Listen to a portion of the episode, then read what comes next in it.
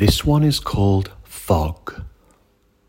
She creeps across the fields, along the empty lanes, beneath the dripping trees and the full, round, smooth pebble of darkness. She waits, hesitant, on the edge of the town. The street lights flicker, blink, fading under the grey weight of invisibility.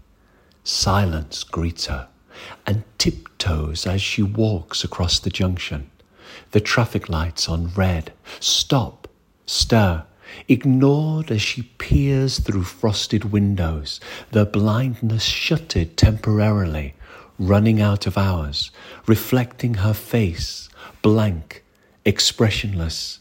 She moves on, drifting in clouds and luminosity, pressing against garden walls, tilted rooftops, open gates, and the iron railings along the edge of a sleeping city park.